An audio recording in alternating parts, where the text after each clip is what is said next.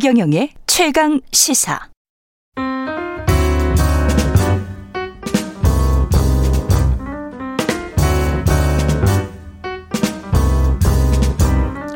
네, 더 나은 미래를 위해서 오늘의 정책을 고민합니다. 김기식의 정책 이야기 식센스 김기식 더 미래연구소 소장 나와 계십니다. 안녕하세요. 예, 안녕하세요. 예. 세수 규모 가지고 19조 원이 더 늘었었다. 이걸 로 이제 더불어민주당 윤호중 원내대표도 예, 굉장히 기재부를 질책하는 이야기를 했었잖아요. 예, 예, 예, 그렇죠. 예. 예. 이게 어떻게 된 건지 그러니까 이제 모르겠습니다. 현재께서 이제 국가가 이제 연말 되면은 예. 예산안을 내잖아요. 예. 예산안을 낼 때는 쓰는 예산안만 내는 게 아니라 세, 세금을 얼마를 그렇죠. 거둘지를 예. 수입을 제출하잖아요. 그래서 예. 이제 매년 그 국세 수입이 얼마가 될 거다라고 하는 것을 음. 어, 예- 예상치를 갖고 이만큼의 수입이 들어와서 이만큼 쓰겠다 이렇게 제출을 하는 거거든요. 이제 예. 추- 이 초과세수, 추가세수라고 하는 건 뭐냐면 작년에 기재부가 제출한 국세 수입 예상치보다 얼만큼 세금이 더, 더 들어왔냐 들어왔냐. 이 얘기인데 예. 뭐 어떻게 예상치니까 정확히 맞출 수 있겠어요. 그런데 음. 지금 올해는 무려 50조나 이 추가 세수가 발생을 했다는 거예요. 그러니까 올 상반기에만 해도 수- 이 세, 세수가 그 31조가 추가로 들어온 게 확인이 돼서 그걸 이제 음. 각종 재난지원금으로 사용을 그렇죠. 했거든요. 예. 근데 그렇게 하고도 지금 확인해 보니 그거 올해 하고도 그렇죠. 올해 하고도 19조가 더 들어온 다. 그러니까 올 한 해만 전체로 따지면 음. 그 기재부가 예측한 그 소위 국세 수입 예상액에 비해서 무려 50조나 예. 국가 예산의 거의 10분의 1에 해당하는 추가 세수가 들어올 것으로 된다라고 음. 하는 걸 이제 확인한 거죠. 보통 이제 저 연말에 합니까 아니면 연초에 예상을 합니까? 아, 그러니까 예산안을 낼때 예. 다음 연도에 국세의 수입 예. 예. 상안을 내는 건데요. 그렇죠. 근데 근데 예. 그것이 뭐 정확히 맞지는 않지만 일부 음. 틀리긴 하지만 음. 이런 그 대규모 추가 세수가 음. 이렇게 50조씩 발생한 예는 전례가 없는 일이고 그러니까 이제 이 논란이 세지는 거죠. 그러니까 그럼 이- 왜 이렇게 왜 이렇게 세- 된 거예요? 아, 그 한마디로 얘기하면 예. 그 코로나로 인해서 어렵다 어렵다 하는데 실제 지표상으로는 예. 어, 경기가 많이 회복했다는 겁니다. 지금 어. 확인해 보니까 거의 모든 세목 예. 뭐 소득세, 법인세, 법인세. 부가가치세 네. 모든 세목에서 다 증가를 추가 세수가 발생했습니다. 아. 그 얘기는 무슨 얘기냐면 기업도 돈 많이 벌고 있고 예. 국민의 소득도 늘어나고 있고 예. 그 다음에 의외로 자영업 어렵다 그러는데 팡팡 돌아가고 있다. 소위 자영업 부분에 있어서의 소비가 음. 오히려 코로나 이전으로 돌아간 수준을 넘어서서 코로나 이전보다 더 소비가 일종의 보복 소비가 이루어지면서 실제로는 엄청난 소비가 지금 이루어지고 있다. 그러다 보니까 당연히 그 소비에 따른 음식점에 가서 계산하면은 그렇죠. 부가가치세 10%가 붙는 예. 거거든요. 그러니까 이 모든 게 다 좋다는 거예요. 그러니까 그 어떻게 보면 지금 말씀하신 법인세, 소득세, 버- 그 부가가치세 그게 이제 삼대 3대 세목. 세목인데 예. 이 모든 게 다 좋아서 어 50조의 추가 세수가 발생했다는 거고 그 이 얘기는 아마 전 세계적으로 이런 현상이 별로 없거든요. 그러니까 어떻게 어. 보면 어 한국에 있어서 방역의 성공과 함께 음. 경제 회복력을 보여줬다는 점에서는 굉장히 좋은 일이죠. 그러니까 어떻게 보면 저는 정부 여당이 이 추가 세수가 50조나 발생한 것에 대해서 조금 그 국민들한테 자랑해도 되는 거거든요. 그러니까 우리가 예상했던 그러네. 것보다 훨씬 빨리 경제 회복하고 있고 했고. 방역에 성공하고 있다라고 하는 자랑거리 자랑으로 해야 될 일인데 이게 지금 정부 여당이 싸우는 꼴이 났으니 아. 이게 좀 모양이 참 무서워진 거죠. 그러나 어 분명히 기재부의 책임 문제는 따르지 않을 수가 없습니다. 어떤 점에서 그렇습니까? 어, 떻게 도대체 계산을 했길, 했길래 그 중간에 계산한 것까지 합하면 50조 원이 차이가 난 거죠? 이번에 이제 그 크게 논란이 되고 예. 여당임에도 불구하고 윤호정 원내대표를 포함해서 여당 의원들이 강하게 질책하는 이유는 두 가지 이유입니다. 예. 첫 번째는 아니 틀 당연히 예상치하고 결과치가 똑같을 수는 없다. 그렇죠. 어, 좀 초과수 세수가 생기 발생할 수 있는데 음. 발생을 해도 어떻게 50조씩 발생을 하냐? 음. 두 번째로 이달 초까지만 해도 계속 10조 초, 초반이다. 그러니까 음. 31조 초과세수 발생한 거에 추가적으로 생기는 건 10대 10조 밖에 안 10조 된다. 초반이다라고 했는데 불과 보름도 안 돼서 사실은 19조입니다. 그럼 거의 두 배잖아요. 두 배니까요.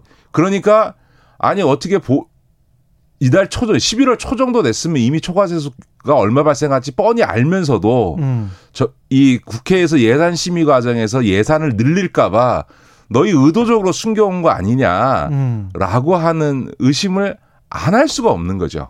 음. 그러니까 초과 세수 규모가 너무 크다 이런 게 하나 있고요. 또 하나는 예. 이게 올해만 발생한 게 아니고요. 지금 문재인 정부 기간 내내 지금 그랬죠. 초과 세수가 발생하고 있거든요. 심지어는 이게 문재인 정부 이전에도 있었습니다. 솔직히는 음. 2017년도에 제가 문재인 후보의 정책본부에 있었는데 예. 그 당시에 기재부에서도 아마 문재인 후보가 당선된다고 생각했기 때문에 그렇게 했지만 음. 제보가 들어온 게 앞으로 몇 년 동안 1년에 근 20조에 가까운 추가 세수가 들어올 겁니다. 저희는 그렇게 파악하고 있습니다 라고 기재부 관료가 알려줬어요. 2017년에 이미 예, 예. 그러니까 그리고 실제로 그만큼 들어왔어요. 그러니까 이게 그 정확한 세수 추계가 어려워 생기는 문제라고 홍남기 부총리는 변명을 하지만 아니네. 17년에 정확히 그 기재부 관료 중에 일부가 누군가가 저희한테 앞으로 이런 정도 규모의 정확할 수는 없습니다만 네. 규모의 그 예, 예측치보다 높은 추가 수세가 들어올 거로 보입니다라고 했는데 거의 거의 비슷했습니다. 근데 그거를 계속 숨기는 거죠.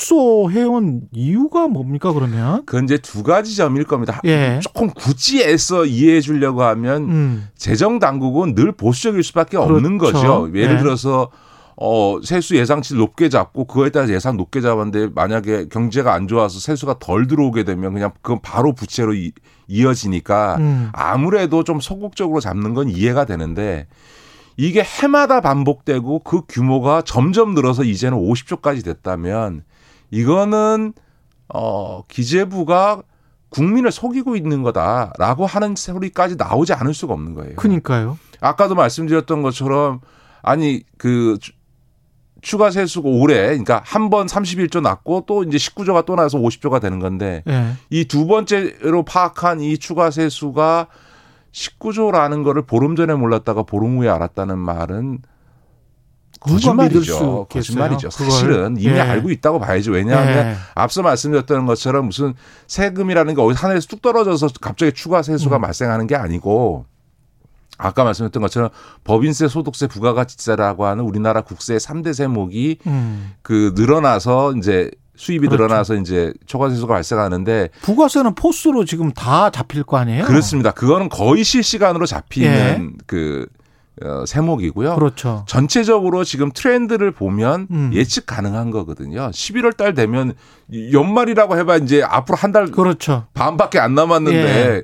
그러니까 이거는 앞서 말씀드렸던 것처럼 지금 국회가 11월 달에 예산 심사해서 12월 2일 날 이제 국회에서 예산안을 두드리잖아요. 음. 그러니까 국회 예산안 심의 통과할 때까지 추가 세수 규모를 숨겨왔다고 안 할 수가 없는 겁니다. 이게 어, 숨겨서 음. 어, 어이 돈 더 들어오니까 돈 돈 더 들어온 거는 당연히 써야지라고 예. 할까 봐 아, 숨기고 있었다는 거죠. 이건 어떻게 보면 관료들의 사보타지 아닙니까? 그렇다고 저는 보이십니다. 왜냐 면 네. 아까도 말씀드렸던 것처럼 매년 이 상황이 벌어 발- 추가 세수가 가 매년 지금 반복되고 있다. 음. 두 번째 그 규모가 커져서 이제는 50조 수준까지 갔다. 예. 더군다나 그거를 보름 사이로 말을 바꾸고 있다. 이 정도 되면 의심하지 않는 게 오히려 이상한 거죠. 이상한 거죠. 의심이 합리적인 거죠. 예. 합리적 의심을 갖기에 충분한 아, 상황이다 이렇게 볼 수 있죠. 음, 뭐 기획재정부 관료들은 그렇게 초과 세수 들어온 것들을 뭐 국채를 갚고 뭐 이렇게 써야 된다라고 속으로 생각을 하고 있는 건가요? 그러면? 그렇죠. 기재부는 아마도 예. 두 가지 목적이었을 겁니다. 하나는 음. 앞서 말씀드렸던 것처럼 국회 예산 심의가 끝날 때까지 이걸 숨겨서 음. 국회에서 예산 심의 과정에서 예산이 늘어나는 걸 막아야 되겠다 이 마음이 하나 있을 거고 그리고 나서 국회 예산 심의가 끝난 다음에 통과가 끝난 다음에 요거를 아 알고 보니 19조였다. 음. 그러면 예- 어떡할 내년? 예산안에 반영 못했으니까 예. 그거는 국채를 상환하는데 사용하겠다라고 하려고 했던 거죠. 그러니까 이거를 국회 예산심의 결정권하는 국회에 있음에도 불구하고 구- 국민의 예. 어? 우리 헌법상의 예산은 편성권은 정부에게 있지만 확 그걸 심의해서 확장하는 권한은 국회에 있는데도 불구하고 이 국회를 패스해서 음. 자기들이 그냥 이 국가적으로 들어온 수입을 어떻게 사용할지를 그냥 관료적으로 자기들이 결정하고 싶었던 거죠. 회기만 넘겨버리면 되니까. 그렇죠. 어떻게 보면 그런 발상은 매우 위헌적인 그러네요. 반헌법적 발상인 거죠. 예. 이게 만약에 세금이 이제 더 들어왔어요. 그러면 돈을 어디에 써야 될지도 합리적으로 논의를 할 시간도 안 줘버리는 거네. 아니 논의를 할 시간을 안 주는 게 네. 아니라 예산 심의가 끝나면 예.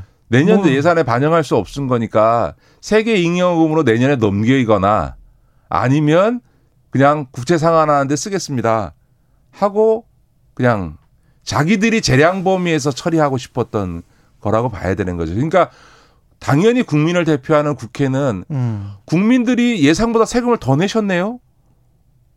아 그러면 그 중에서 일부는 국민에게 돌려드리겠습니다라고 하는 얘기를 충분히 할 수 있는 거죠. 그러니까 그걸 그냥 단순히 현금으로 준다는 의미가 예. 아니라 음. 국민의 민생 복리를 위해서 음. 좀더 많은 예산을 사용해서 음. 내신 세금만큼 우리가 국민들의 삶을 더 어, 돌보겠습니다라고 하는 게 대의제 민주주의 국가에서 어, 국회가 해야 될 역할인 게 너무 당연한 건데 음. 그 기능 자체를 못하게 기재부가 막은 거죠, 사실은. 야, 이 기재부가 정치에 관여를 한 거네요. 그러니까 정부 여당의 정책을 반대를 했던 거군요. 그러니까 그렇죠. 예. 아니 여당뿐만 기술- 아니라 기술적으로 아닙니다. 그건 여당만이 예. 아니고요. 실제로 국민들 잘 모르셨는데 예- 예산 심사 마지막 단계에 가면 저도 국회의원 해봤지만 예. 여야 가리지 않고 자기 지역구 예산 다 아, 그렇죠, 태우려고 그렇죠. 하기 때문에 이 국회에 가면 무조건 예산이 팽창하게 돼 있습니다. 아, 그런데 그- 그걸 그럴 넘- 때 음. 기재부 장관이 갖고 있는 건- 권한은 뭐냐면 예산이 늘어나는 거에 대해서는 기재부 장관이 동의하지 않으면 안 되게 돼 있습니다. 법률적으로. 예. 그래서 예, 이 예산을 의원들이나 당이 정책적으로나 자기 지역 관련해서 예산을 늘리려고 할 때는 기재부가 꼭 반드시 기존 예산 얼마를 깎고 음. 그 깎은 것만큼 예산을 늘리는 이런 구조를 짰는데 이게 추, 추가 세수가 되면 기존 거를 깎을 필요 없이 그냥 순전히 추가적으로 순증시킬 수 있잖아요. 예. 그게 싫은 거죠. 음. 기재부 입장에서 그거는 빚 갚거나 예. 아니면 내년도 예산을 위해서 넘겨야 한다. 음. 이렇게 생각을 하는 거죠. 황, 황웅규님, 산수도 못하는데 기재부는 경제 전문가들 맞아요? 이렇게 질문을 하셨네요. 아니요, 산수가 아니라 수학까지 다 했는데 예. 능력이 없는 게 아니라 의도적으로 숨긴 거라고 봐야 됩니다. 사실. 예. 네. 가상화폐 과세와 관련해서는 뭐 한 1분밖에 안 남아서 음. 짧게 네. 이게 지금 1년 유예해야 되냐, 안 해야 되냐, 뭐 이건 것 같은데. 그러니까 가상화폐에 대해서 지금 세금을 부과해야 된다는 거는 분명하고 국제적으로 다 예. 부과를 하고 있기 때문에 안 할수 음. 없는 건데 그러니까 한, 두 가지 양면이 있는 것 같습니다. 한쪽 측면에서는 지금 주식의 양도소 차익에 대해서 과세하는 게 2023년도에 되거든요. 음. 예. 그러니까 지금 사실상은 주식이나 가상화폐나 음. 다 일종의 어, 자, 자본 시장에서의 일종의 투자 상품처럼 되어 있는데 그러면 주식할 때 주식의 양도 소득에 과세하는 시점에 같이 하면 되지 왜 가상화폐부터 먼저 하냐. 예. 그러니까 한 1년 정도 유예해서 음. 같이 하자라는 거는 정책적으로 충분히 검토할 만하고 합리적인 측면이 있습니다. 음. 그러나 또 한편에서 보면 아니 그럼 진작에 그렇게 해야지. 음. 국회가 그렇게 입법 다 정해놓고 시행 한 달을 앞두 한 달여를 앞두고 이제 이제 와서 갑자기 유예하면 음. 조세 형제에서 가장 중요한 일관성을 훼손한다라고 하는 비판은 당연히 국회가 듣, 듣지 않을 수 없는 거죠. 음. 알겠습니다. 오늘 말씀 감사하고요. 지금까지 김기식 더 미래연구소 소장이었습니다. 고맙습니다. 네, 고맙습니다. KBS 라디오 최경련의 최강시사 듣고 계신 지금 시각은 8시 45분으로 향하고 있습니다.